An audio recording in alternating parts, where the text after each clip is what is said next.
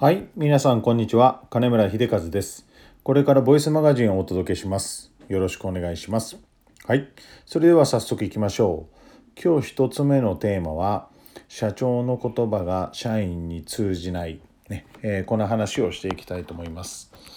えーこの LINE ボイスを聞いていただいている方はいかがでしょうか？ね、えー社員に、え何か指示をしたりもしくは指示ではないんですが、え価値観を合わせる話をしたり、え何かした時に、え実際にそれを社員が実行してくれてその返信を待った時に言ったことと違うことが返ってくる、ね、もしくはそもそも話が通じていないということはないでしょうか。ね僕は仕事柄ですね、え100年塾をやらせていただいたり、え会社を見てほしいということで伺うことがあります。えーかなりの確率で、えこの社長と社員の使う言葉が言葉の乖離がありすぎて伝わっていないということが、え往々にしてあります。これは一つ考えられる原因としては、え社長の経験もしくは社長の知識と、え社員の経験知識が違いすぎて全く通じてないということがあります。ねえこれに関してはある意味仕方がありません。ねえ会社が社長が会社の方針としてですね社員教育をしていく価値観を合わせるということをしない限りここの部分に関してはなかなか、え埋まることがありません。ね、であともう一つ考えられることがあるとしますと、えー100年塾合わせて、えー、と我が社ウィルウェイではですねえエマジェネティクスという EG 脳科学の観点からその人の特性によってどういった考え方、ね、どういった行動が特性があるかというのを調べています。でその4色あるんですが4色によって使う言葉得意な言葉ストレスがかからない言葉っていうのが変わってきます。ね、そういったことも、えーうちの会社ではですね全社員それ診断をしてますのでどうしてもあの社員に言葉が伝わらないということでその EG の結果を見てみるとなるほどね色が全く違うから通じないことがあるようなことが往々にしてあります。で EG とは関係なくてもですね例えば男女で違ったりとかそういったことも往々にしてあります。で社長の言葉が社員に通じない、ね、でこれを通じるようにするためにはどうした方がいいか。はい、えーもう結論は簡単です。文字にするしかありません。文字にするしかですね。はい。ですからそういった会社が経営計画書を作成して社長が考えてることやりたいと思ってることを文字にしたためる。数字に落とし込む。こうすることで、社員はあそういうことがしたかったんですねなるほどということでその文字を読んで自分なりに解釈をして、行動し始めることができます。えーとそれほどですね、えー僕自身も気をつけてるんですが自分が話している言葉というのは相手に伝わっていないっていうことを、えー僕ら社長は知る必要があります。ね、でこれが分かると、えー口で言うよりも、えー文字にしたためた方がいいとか、ねえー文字と言葉の特性がありますからその特性を生かして、え伝えるような努力を、えしていけるようになってくると思います。ね、でこの努力をしないでですねなんで俺のこと言ってることがわからないんだ？なんで私の言ってることが伝わらないんだ？とずっと思っていると、えー時間が無駄に過ぎるだけですから、ね、そこは社長がじ覚悟を決めてですねえー社長が使う言葉と、えー社員が使う言葉はそもそも違うさらに、えー性格考え方、えこれまで育ってきた環境によっても全く変わってくるであればそれを伝えるためにはどうしなくちゃいけないか、え文字と数字に落とそうということで考えられればそれは非常に、え通じやすくなると思います。はいただですねどうしてもこれまでの経験から見てもですね文字にするのが億劫なんですね僕ら社長たちっていうのは。ですから本当に文字にしない、え経営計画もしくは方針を持っていない中小企業が、え、95%超えるんじゃないでしょうかね。はい、経営計画書を作ってる会社っていうのは5%もないと思いますので、はい、ですから、えーもったいないなと思うのと本来、えー、一日の時間というのは限られていますからその時間の多くをですねえー、お客様新規お客様を見つける時間とあと既存のお客様を、えー、つなぎ止める時間に使わないといけないわけですね僕らは。はい、それを、えー、言った言わないとか、えー、伝わってる伝わってないとかそういった同じことをで繰り返して浪費してしまっていることが一番会社の業績に響くっていうことを社長は理解していただければなと思います。ね、今日伝わらなければ明日も伝わりません。明後日も伝わりません。ね、え同じことを仕事はえ約9割繰り返すわけですから、ね、そう考えるともう社長が覚悟を決めてえ文字にしてみるでこれ文字にすると分かるんですが、え、僕も経営計画書持ってるからですけどとても楽ですからとても楽になります。なんでかというと、え、僕が経営し始めて経営計画書による経営を始めてから今13年目を迎えるんですが13年間僕の経営に対する思いっていうのは変わらないわけですよね。もちろん販売に関する方針であったり商品に関する方針はその年その年でもちろん変わってきます。しかし大筋の考え方金村秀和の経営に対する姿勢っていうのは変わらないわけですからそういったとこだけでも文字にしてあって社員と共有できているとそこに関しては毎年毎年話す必要がなくなります。なぜか書いてある内容が同じだからです。ね、ですからそこ話さなくていいことが決まり話すところでさらに時間を使えることでお互いの価値観認識が深まっていく、ね、そうすると、えそこで使う時間が、え最小限になり新たに時間が生まれ顧客の創造とか顧客の継続に時間が使えるってことになっていきます。ね、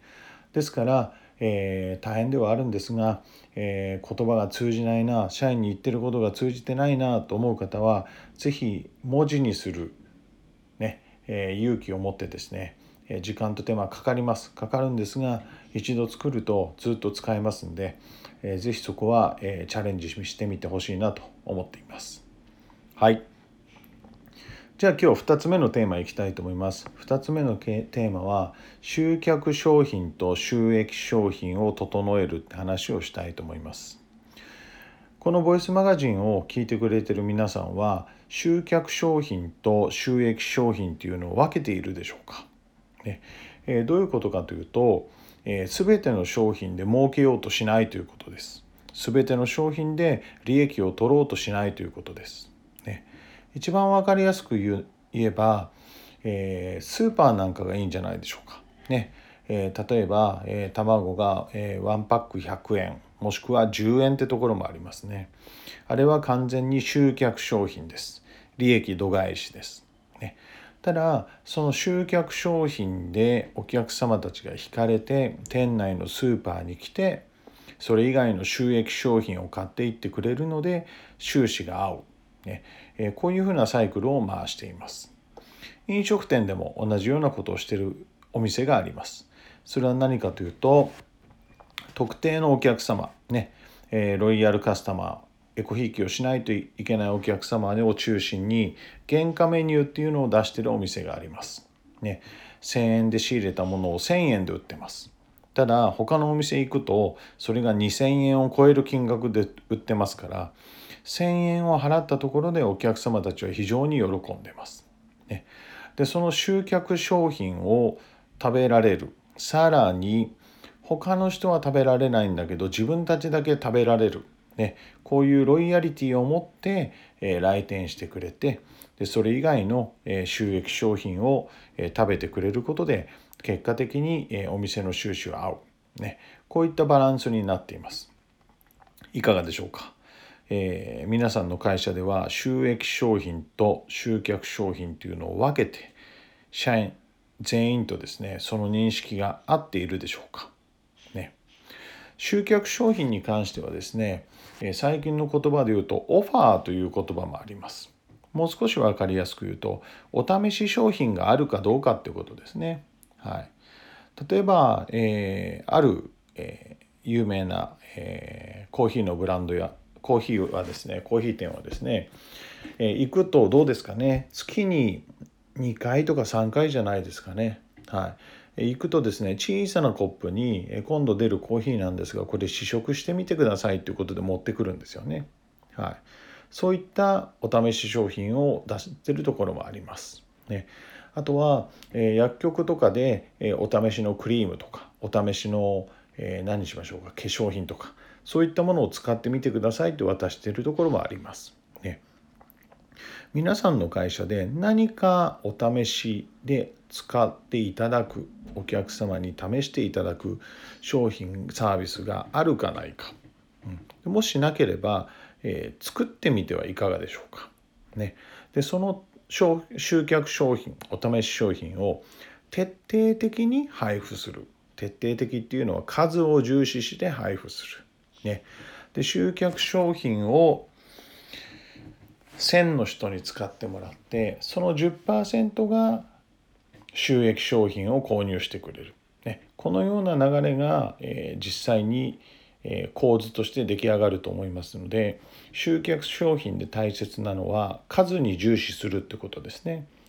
で裏を返すと長期間かけてダラダラやってはいけないということです。短期決戦に持っていって社長を先頭に、え、社員と一丸となって、え、この2週間の期間でこれだけ数を集めるぞということで結果を出していかないといけないということですね。はい、あとは、えー、通販えインターネットとか通販皆さんもよく目にすると思うんですがそれでも、え、見てみてください。ねえ、初めて使う方はですね、え、初めて使う方に限り、え通常500円で販売してるのを、え300円で結構ですとか、ね、あれもれっきとしたオファーでありえ集客商品でもあります。ね、500円であれば買おうとは思わないんですけどお試しで300円今だったらいいですよ、ね、しかも今だけ期間限定がつく、ね、期間限定がつくと人っていうのは買わないと損だという、えー、心境にもなりますのでさらに500円から300円に安くなっている。では購入してみようかってことで集客商品お試し商品を手にするわけですね。はい、それで、えー、悪くなければもしくは良ければ、えー、通常500円になっても商品を購入し続けてくれるってことですね。はい、お客様たちはですね常にこのような集客商品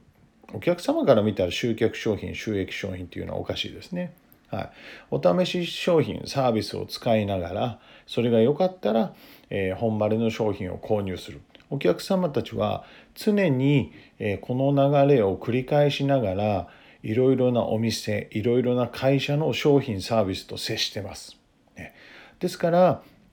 自社の商品を今買ってくれていたいるからといって来月来年も買ってくれているとは限りません。それは他社のお試し商品お試しサービスを使っていつでも乗り換えられる、ね、もしくはいつでも良い商品を見つけられる、えー、立場にいる。スタンスがあるからです。ですから私たちがしないといけないのは計画的に集客商品と収益商品をどのような時期にどれだけの目標を持って配布するもしくは集めるのかということを定期的にやっていくことで新規客を獲得することができ既存客離れを防止することも可能になってきます。ね、ここら辺に関しても、えー、販売に関する方針ということで、えー、我が社のウィルウェイでは経営計画書の中に落とし込んでいます。何月と何月にやるってことでですね。ですから皆さんの会社も、えー、このボイスマガジンを聞いてですね、え集客商品と収益商品、えそれがあるかもしくは分かれているかどうかあと、え集客商品に限って、えお試し商品サービスっていうのがあるだろうかね、えこれをきっかけとしてえ考えてみていただければなと思います。はい。今回のボイスマガジンは以上となります。最後まで聞いていただきありがとうございます。このボイスマガジンの感想などを聞かせていただけたら嬉しいです。メルマガに返信する形で結構ですので、〇〇が参考になったとか、〇〇が面白かったとか、〇〇について話をしてほしいとかありましたら、気軽にお送りください。このボイスマガジンで日本中の成長を望む社長たちの心に火を灯すことができれば嬉しく思います。また来週もお届けいたしますので、ぜひお楽しみにしていてください。はい。それで今回はですね、追伸があります。追伸があります。年に6回偶数月にですね TTP ツアーズというのを、行っています。これは何かというと環境整備とか経営計画書が進んでいる会社に、ベンチマーキング、社内見学しに行く、100年塾の塾生限定のツアーなんですね。で今度6月は、その大掛かりなものがありまして、岐阜にあるね、日本で一番大切にしたい会社という書籍にも載っているある企業に訪問することが決まっています。で今回はですね社数限定になるんですが、え塾生以外からも、えー、ぜひお声かけしましょうということに、え社内で決まりましたので、えこれをですね、え今週の日曜日